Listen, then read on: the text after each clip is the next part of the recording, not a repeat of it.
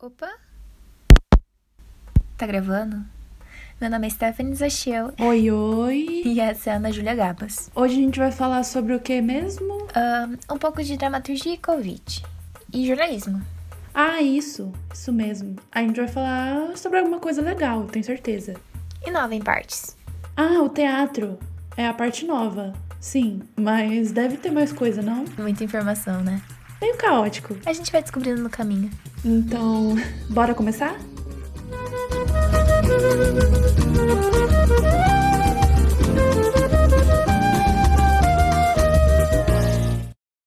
Bom, no episódio de hoje a gente vai conversar com o jornalista, ator, dramaturgo e outras milhares de coisas que você vai descobrir daqui a pouco, que é o Renato Forim Júnior. Olá, pessoal. Vocês sabiam que ele é vencedor do Prêmio Jabuti? O prêmio literário mais tradicional do Brasil? O terceiro lugar desta categoria foi para o livro Samba de uma Noite de Verão, do autor Renato Forim Júnior. E que ele tem uma peça que chama Ovo. com blocos de madeira, um castelo, em que ela era a rainha e eu era seu eterno príncipe. E ela já rodou diversas cidades brasileiras. Ah, também tem uma história bilíngue no meio da nossa narrativa. Mas vamos deixar isso mais pra frente, né? Ui, ui, baguete. Tá, mas vamos fazer direitos aqui. Vamos começar desde o começo. O Renato, ele é formado em jornalismo. E acredite ou não, o curso foi muito importante para a trajetória cultural dele. Então, o curso de jornalismo permitiu que eu entrasse também, foi uma espécie de portal para que eu mergulhasse na vida cultural de Londrina. Então, vejam bem, por exemplo, é, logo que eu saí do, do, do curso de jornalismo, uma cantora de Londrina, cantora e atriz chamada Joyce Cândido, que hoje está radicada no Rio de Janeiro, me convidou para fazer assessoria de imprensa de um show, ela estava lançando um disco, e o meu mergulho foi tão vertical como jornalista, né, enfim, para entender todo aquele universo, que ela acabou posteriormente me chamando para roteirizar e fazer a direção do próprio show que eu estava fazendo assessoria de imprensa. Então, assim, faltava um profissional ali meio para organizar as coisas. Ela tinha visto que eu entendia um pouco disso, né? Eu fiz minha pesquisa sobre shows musicais no TCC de jornalismo. Então, eh, as coisas foram acontecendo muito progressivamente. Então, o jornalismo, repetindo, né, foi uma espécie de portal que abriu um outro universo. E virou tudo de ponta cabeça, né? né? Ou seja, passei de espectador, de é, amante daquele universo para uma das pessoas da equipe, né? É, e foi uma grande escola, né? Trabalhei sob a coordenação da Jaqueline Seglin, que coordenava a imprensa na época, e foi uma jornalista que me ensinou muito sobre assessoria de imprensa na área da cultura. Olha, Stephanie, eu preciso admitir que eu não tenho a menor ideia de como as coisas funcionam quando as cortinas estão fechadas. E você? Olha, Ana Jo, eu tenho uma leve impressão de que as coisas não são tão fáceis e fluídas quanto os atores fazem parecer em cena. Mas o Renato tá aqui para falar um pouco sobre a realidade da profissão, né? Então, Renato, como que é uma experiência nos bastidores? Olha, o trabalho em teatro é carregar piano. É, é muito, muito difícil, é artesanal. E talvez por isso desperte grande paixão. Eu gosto muito de uma entrevista que eu vi da Fernanda Montenegro, em que é, a repórter pergunta, pedia para que ela desse uma recomendação e uma dica para novos atores, para as pessoas que estavam começando né, na área. E a Fernanda Montenegro Eu dizia: digo, desista. Não passe perto. Saia disso. Digo sinceramente. Essa era a dica que ela dava. Mas se a sua paixão foi, for tão grande a ponto de você ficar doente, ficar febril e ter que voltar para aquelas madeiras estranhas que é o palco, aí você precisa continuar. Agora, se morrer porque não está fazendo isso, se adoecer, se ficar em tal desassossego que não tem nem como dormir, aí, aí volte, aí vem aqui. Mas se não passar por esse, por essa, esse distanciamento e, e pela necessidade dessa, dessas, dessas tábuas aqui, não é do ramo. Não é do ramo. Então é sempre uma espécie de sacerdócio. Ah, e daí vocês devem estar se perguntando, mas por que então se dedicar a um ofício como esse, né? Justamente por esse motivo que a Fernanda Montenegro fala, a gente não sabe muito bem. Mas há algo nesse encontro entre público e artistas no momento da realização poética de um espetáculo que recompensa qualquer esforço. É, eu gosto de dizer que sempre também que o teatro é uma espécie de metáfora para a vida, né? Por, justamente porque é algo efêmero que tem uma, uma duração específica e a gente vive emoções tão intensas, é, é uma espécie de metáfora para a vida, porque a gente também, é, a vida é assim, né? A gente vive emoções muito intensas e a gente sabe que isso vai terminar e que, que isso não vai mais se repetir, né? É uma experiência que a gente não consegue replicar. É, realmente. O teatro não é para amadores. Essa, Essa visão, visão assim, lírica, onírica, solta solta, louca. louca. Como disse a Fernanda Montenegro naquela mesma entrevista do Desista. Não passe perto. Essa visão que muita gente tem do teatro, só vendo material pronto, nem imagina o perrengue que dá fazer isso acontecer, né? Em 2019, o Renato produziu, junto com a Agum Teatro, o espetáculo Ovo. A peça passou por diversos palcos brasileiros e contou com a participação de uma equipe bem bacana, com nomes como Márcio de Abreu, Daniele Pereira e José Carlos Pires Júnior. E na dinâmica do espetáculo, o público fica junto com os atores no palco. Então, é uma coisa meio interativa assim, que eu não vou falar muito sobre para não dar spoilers, mas acho que a gente pode ouvir um resuminho do que acontece para você ficar inteirado e saber do que a gente tá falando aqui. Fala de relações familiares, né? São dois irmãos, Édipo e Electra, que eu fui lá colher no- na, na tragédia grega e trouxe para um ambiente de um Brasil rural. É claro que essa peça é muito influenciada também por questões psicanalíticas, então são irmãos que sofrem de complexos de Édipo e de Electra, de certa medida, é, em que pese a sua a sua a sua a, relação que eles têm com as figuras é, de pai e mãe, né? É, então é uma peça que fala muito sobre essas relações familiares e uma peça assim que tem várias inovações em termos de linguagem, né? Então é, tem atravessamentos líricos, né? Atravessamentos épicos. É uma peça que tem meta-teatro, ou seja, eu vivo Édipo, mas em muitos momentos eu falo na peça como ator Renato diante de um público, né? Então ela tem muitas inovações assim que inicialmente pareciam que iam ser difíceis para determinadas plateias não acostumadas a um teatro eh, de vanguarda, um teatro experimental, mas eh, nós nos surpreendemos demais nas experiências, porque as pessoas abraçam a peça de maneira muito carinhosa. Cara, o espetáculo é sensacional. Ele conta a história de tal maneira que permite a imersão do público na narrativa. Essa interação toda é muito bacana. Mas a gente é brasileiro, né? Então nem tudo são flores e é claro que teve um mal entendido ali no meio. Uma pessoa do público não ficou muito feliz quando a participação especial entrou em cena. Que no caso eram os pintinhos do ovo. Essa pessoa ficou incomodada com isso, colocou isso na cabeça e ela começou a espalhar que era uma peça que maltratava animais para movimentos dos direitos dos animais do Brasil inteiro. Do dia para noite. Do dia para noite eu recebia mensagens assim nas redes sociais com ameaça de morte. É, e eles também começaram a divulgar fake news. Então, existe determinada cena desse espetáculo em que é, existe um ovo preparado com sangue então eu tiro o conteúdo do ovo e coloco um sangue cênico, que é chocolate com calda de morango, dentro desse ovo. E daí no momento em que a Electra tá dando para Édipo a notícia de que sua mãe morreu, esse ovo que está na mão de Édipo no chão se quebra. E como eu expliquei para vocês, é uma peça meta teatral. Então quando eu saio deste personagem e começo a falar com o público enquanto ator, eu mostro as mãos sujas de sangue para o público e digo para eles: olha só, isso aqui é sangue cênico. Isso aqui é chocolate. É, é uma reflexão também sobre o, a possibilidade que o teatro nos dá de mudar as nossas histórias. É uma reflexão sobre isso. E mostra as mãos para o público.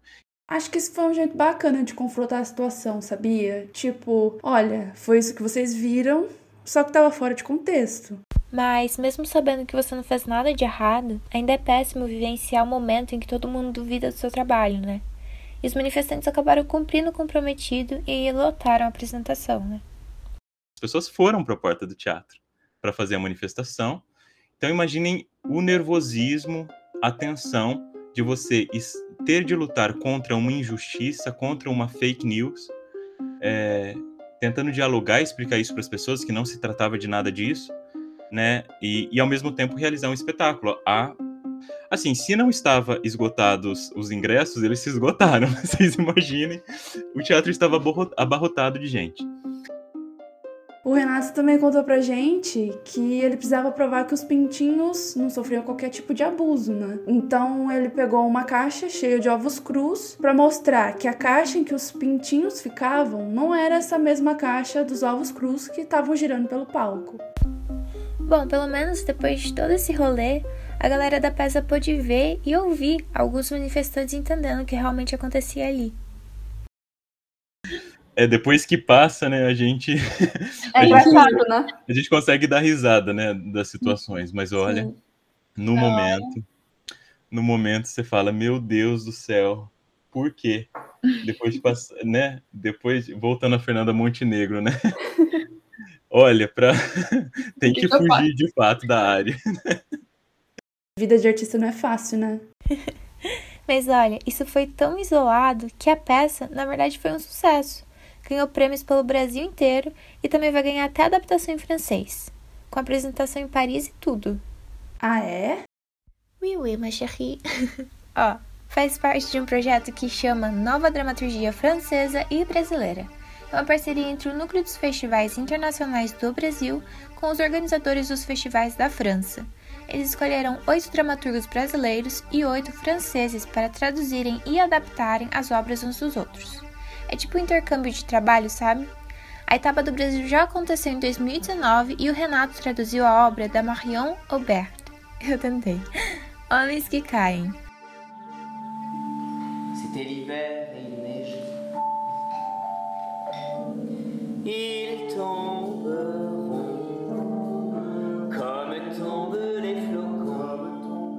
A peça Ovo seria adaptada para o francês em 2020, mas por conta da pandemia foi adiada para quando as coisas ficarem melhores. Mas ó, o Renato já ficou bem honrado. Uma honra inenarrável, porque eu tenho uma relação, uma relação de grande paixão pela França, né? Eu fiz o meu doutorado de sanduíche na no Instituto de Teatro da Sorbonne Nouvelle, e já com o assunto agora reconhecimento, né? A gente não pode esquecer de falar da obra Samba de uma Noite de Verão, que rendeu simplesmente um troféu do Prêmio Jabuti na estante do Renato. Esse nome soou familiar para você? É porque esse livro, CD, é uma adaptação brasileira da obra do Shakespeare, que chama Sonho de uma Noite de Verão. Quando eu li, é, ele me pareceu um texto muito brasileiro, é, no sentido da alegria e da dor, da dor e da delícia é, do ser de brasileiro, né? E por que trocar sonho por samba? Porque é, o samba tem elementos como o violão, que são elementos ibéricos, tem os batuques, né? Tem o, a percussão, que é negra, e tem os sopros, que são instrumentos indígenas, né? Então o samba me parecia uma metáfora dessa mistura que é o Brasil e que me parece ser a sua principal potência. E na correria de pés brancos, pardos negros, se revelam os movimentos que na noite entre lamentos fez o corpo se alegrar. O samba é o dom de um povo moreno que parece tão pequeno até o pandeiro batucar. Como já dizia o Chorão.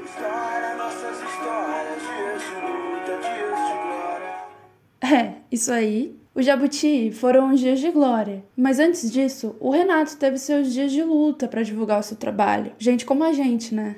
É muito, é muito engraçado é, essa questão do, do, do Jabuti, do livro, porque assim, é, como eu comentei com vocês, o meu objetivo é, em, em imprimir esse livro sempre foi que ele servisse como uma espécie de incentivo para jovens para a leitura do texto dramático né, e da audição da música brasileira. Até em razão disso, quando eu consegui aprovar o projeto no Promic, é, eu quis que uma parte substancial da tiragem fosse destinada às escolas públicas de Londrina. Então, eu fiz essa distribuição por meio do núcleo de educação. Né? Então, levei as caixas de livro todas no núcleo é, e recomendei né, a, aos a, as pessoas que iriam fazer essa distribuição em bibliotecas das escolas, é, que os temas do o, o, livro passava por uma série de temas sobre as misturas, sobre as formações étnicas é, e culturais do Brasil, e que eu estava à disposição para conversar com os alunos, né, para a gente falar a respeito do livro, falar sobre essa, essa temática. É, mas quando chegou o Jabuti, né, e assim, daí, obviamente, que sai na imprensa, né, sai na Folha de São Paulo e tal, daí as pessoas começam a conhecer o, o livro então, às, às, vezes ele tá abandonadinho, pegando pó lá na biblioteca, as pessoas falam, ah, tem aqui na biblioteca o livro do rapaz, vou lá né, ver do que se trata. Então, com isso, é, o, o, prêmio, então, me abriu esse caminho, na verdade, de um diálogo com esse público, que para mim é o maior presente. É, então, eu comecei a receber muitos convites de escolas é, para conversar com os alunos. Agora imagina só a cena. Todo mundo esperando que fosse um escritor mais velho, cabelinho branco, pullover, meio vibes Paulo Coelho, sabe? E aí chega o Renato, que é o contrário disso. E ele chega contando que não nasceu rodeado por livros, como a maioria das pessoas pensa que um escritor naturalmente é, né? E eu chegava nas escolas e a primeira coisa que eu falava, olha, ó, na minha casa não tinha livros. E daí eles não estavam esperados, eh, não, estavam preparados para receber esse tipo de, de, de, discurso, né? Porque de fato é a verdade. A minha casa nunca foi uma casa com livros ao alcance das mãos, assim. Eu não tive esse incentivo é, da literatura no formato de livro desde muito cedo. Mas eu tive muitas outras experiências afetivas extremamente frutíferas no sentido poético. Por exemplo, é, minha família sempre gostou muito de contar histórias e de ouvir música, ou música de raiz, sertanejo de raiz, ou música popular brasileira. Então, existia muito esse encontro em torno da vitrola, né, com os discos de vinil e tudo mais. Isso é um momento de extrema delicadeza, um momento de fruição poética, né, que muitas vezes a gente não pensa em um evento como esse como algo literário, mas é, né? Então, assim, minha mãe era costureira, as histórias ao pé da máquina. Meu pai tinha um botequinho, né, um bar de periferia, onde eu, eu adorava ficar seis horas da tarde ouvindo a história é, desses caras, principalmente que voltavam da, das obras, do trabalho, e ficavam ali contando seu dia, contando histórias fantásticas, muitas vezes inventadas. Tudo isso é literatura. Quem disse que não é? Vocês entendem? Então eu contava muito isso pro, pro, para os estudantes, para os alunos nas escolas, e de certa maneira criava-se uma empatia, porque essa é a realidade da maioria dos brasileiros. É, realmente, eu me identificaria muito mais com as histórias do Renato do que simplesmente com as histórias de um cara que vai falar sobre a importância da academia, letras, livros e esse papo todo. Porque por trás de todo estudo, a verdade é que literatura é um simples contar de histórias. E todo mundo pode ter contato com essas histórias, seja na imaginação ou abrindo um livro. É, e o Renato acreditava nisso também. E assim como ele só precisava de um incentivozinho para começar, com certeza essas crianças também precisam. E essa foi a intenção dele. Mas voltando agora para os ares dramáticos do teatro,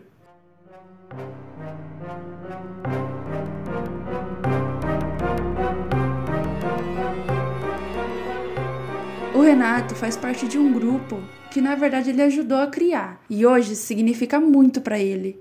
O Agon é um grupo é, que nasce com um, um, enquanto grupo de pesquisa, com um núcleo fixo de artistas, que sou eu e a Daniele Pereira, e para as nossas produções, né, dependendo das nossas demandas e das nossas necessidades, nós chamamos pessoas para participar de projetos específicos. Ah, sim, entendo, entendo.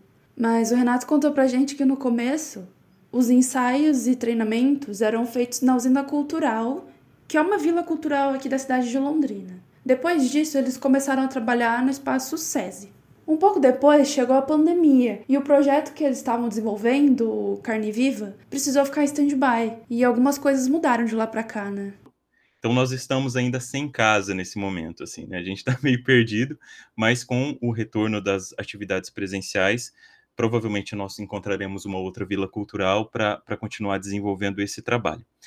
Uh, mas então, o, o Agon tem uma grande importância na minha vida, que é tipo, é, assim, trazendo um paralelo para vocês, é tipo o quartinho da bagunça e dos brinquedos da criança. Porque a gente tem a vida profissional, né? A vida do, é, da, da, pessoa jurídica ali, né? Nós realizamos os nossos trabalhos e as nossas invenções, inclusive na parte oficial, mas o Agon é o espaço é, que permite as maiores loucuras que a gente pode ter. Fora do quartinho da bagunça, o Renato está trabalhando em um projeto vinculado ao Well, que registra histórias de vida durante a pandemia.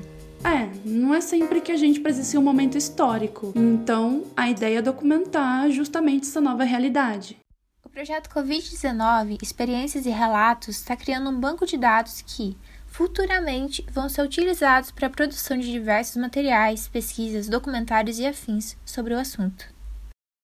Sim, é, ideias não faltam, assim, né? Inclusive, dentro do projeto, é, vários professores estão se arriscando em algumas áreas artísticas, assim, né? Um dos professores está escrevendo um romance, é, transformando em ficção algumas dessas histórias reais.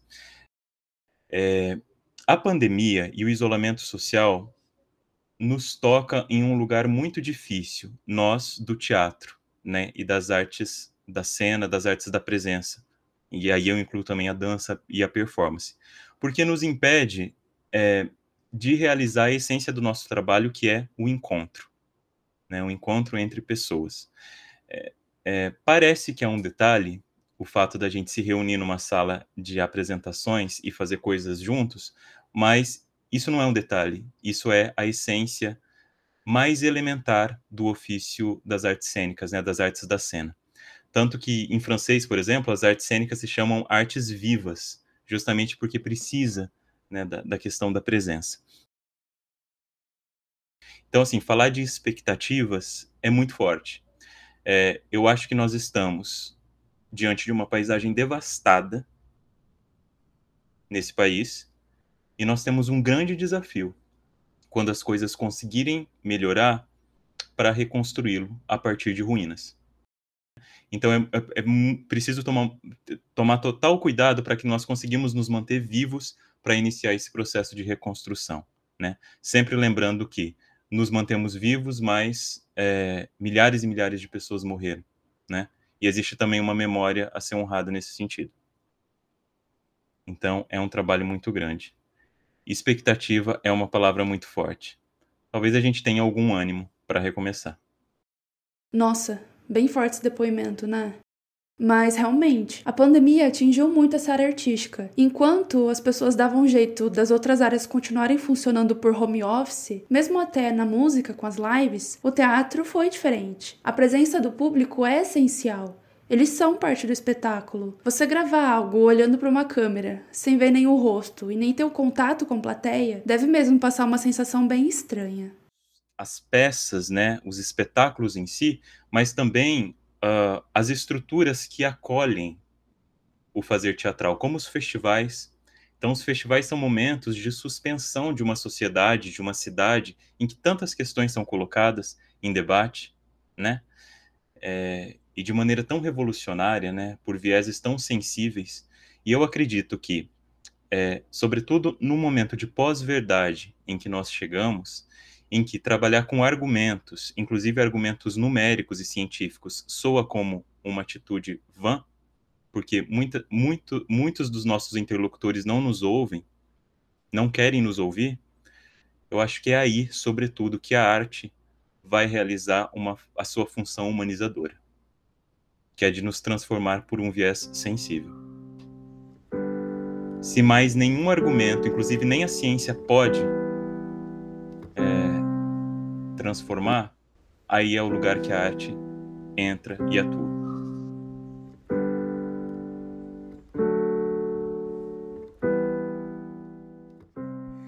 Tá, a gente já falou de bastante coisa séria. Então vamos finalizar o papo com algum perrengue tranquilo que merece ser relembrado.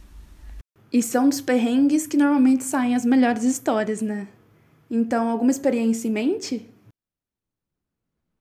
Eu já vivi muitas experiências sobrenaturais no teatro. Porque eu não sei se vocês sabem, os teatros são habitados por por muitos espíritos e seres é, é, seres que querem é, algum tipo de contato, né? Porque o teatro permite, o teatro é um portal nesse sentido, né? Porque a gente está falando de, de questões que são, a gente está falando quase sempre no teatro sobre a efemeridade, né? É um tema quase constante, que faz parte da, pró da própria forma teatral, né? Então, os teatros são sempre muito habitados, assim. É, então, eu já tive muitas experiências nesse sentido. Por exemplo, no Ovo, a gente tem uma estrutura que é, é, é uma estrutura no alto, que tem um cano é, metálico, né, com furinhos e tal, daí a gente tem uma ligação hídrica, e a última cena do espetáculo é uma chuva que acontece nessa estrutura e que acontece muito próximo do público, porque o público fica no palco junto com os atores, né? Então, é, em determinado momento, o público não está nem prestando atenção lá no alto, só que daí tem uma projeção de um céu nublado, que começa a ficar cada vez mais nublado, é, e no final, a última cena, dando esse spoiler, é essa chuva. E por exemplo, numa apresentação em Antonina que nós estávamos é, realizando, Antonina por si só dizem que já é um portal de espíritos, né? Porque ela fica numa área próxima ali do, do oceano, do, da praia e tudo mais, né? É, nesse, nessa apresentação de Antonina, tudo já estava certinho, assim, a gente estava no camarim, né? É, fazendo maquiagem, colocando figurino, né? Pronto para entrar. E daí a gente tem um momento que a gente chama de merda no teatro, que é o momento em que todo mundo se encontra, né? Assim, os, os técnicos, os atores todos, a gente dá as mãos, faz um, traz um pensamento, faz uma oração, é, né, para que tudo dê certo naquela noite, assim, que é das fagulhinhas mais deliciosas no teatro, um momento que você sente que você está vivo, assim, sabe? Aquele momento que você fala, meu Deus, vou encontrar as pessoas. E nesse momento, é, lá em Antonina, nós estávamos é, merdando, né? Estávamos de mãos dadas e tudo mais. E assim, a hora que a gente voltou para a realidade, assim, para o público entrar, as coisas todas assim estavam desorganizadas. Tipo, o projetor do teatro, que, que precisa ser colocado de maneira muito exata nessa circunferência que fica nesse cano metálico, assim, ele tava, ele jogou o céu para outro lado do teatro. E eu perguntava, gente, alguém passou por aqui? Alguma coisa aconteceu? Não, estávamos aqui todos juntos, como assim? Então vai a gente, assim, atrasar um pouquinho o espetáculo para colocar as coisas todas no lugar. E de todas as apresentações realizadas no Ovo até hoje, aquela foi a, a apresentação em que eu mais me emocionei. A última cena é, é, é o filho diante da mãe morta e que ele vai, vai dizendo muitas palavras bastante delicadas, assim, né? Que queria escrever uma carta para a mãe que transpassasse o escudo do tempo e reanimasse emoções já esquecidas, né? Queria escrever uma carta que é, que conseguisse penetrar, né, na madeira do, do caixão e fazer de novo voltar o coração dela parado e tudo mais. E eu chorava a tal ponto nessa cena que eu quase não consigo levá-la ao fim. Então, assim, um momento de muita, de grande e imensa sensibilidade. Então, isso foi, por exemplo, uma experiência boa, né? Que parece que dá um susto, mas é uma experiência boa, né? Que nos mostra também que nós não estamos sozinhos e que as coisas não são só isso que a gente acha que é a vida, né?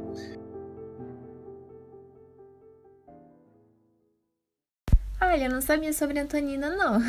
Mas eu já ouvi um monte sobre os fantasmas do Teatro Amazonas. Eu vi uma matéria que um dos funcionários ficou tão amigo dos fantasmas que quando foi embora, levou alguns com ele. E volta naquilo que o Renato falou pra gente, né? Que é bem verdade. Que o teatro imita a vida e a consequência disso é a sua efemeridade. Mas tem sempre alguém do contra que não quer ir embora, né? Mas relaxa, a gente é nem um pouco contra ir embora e já tá se despedindo.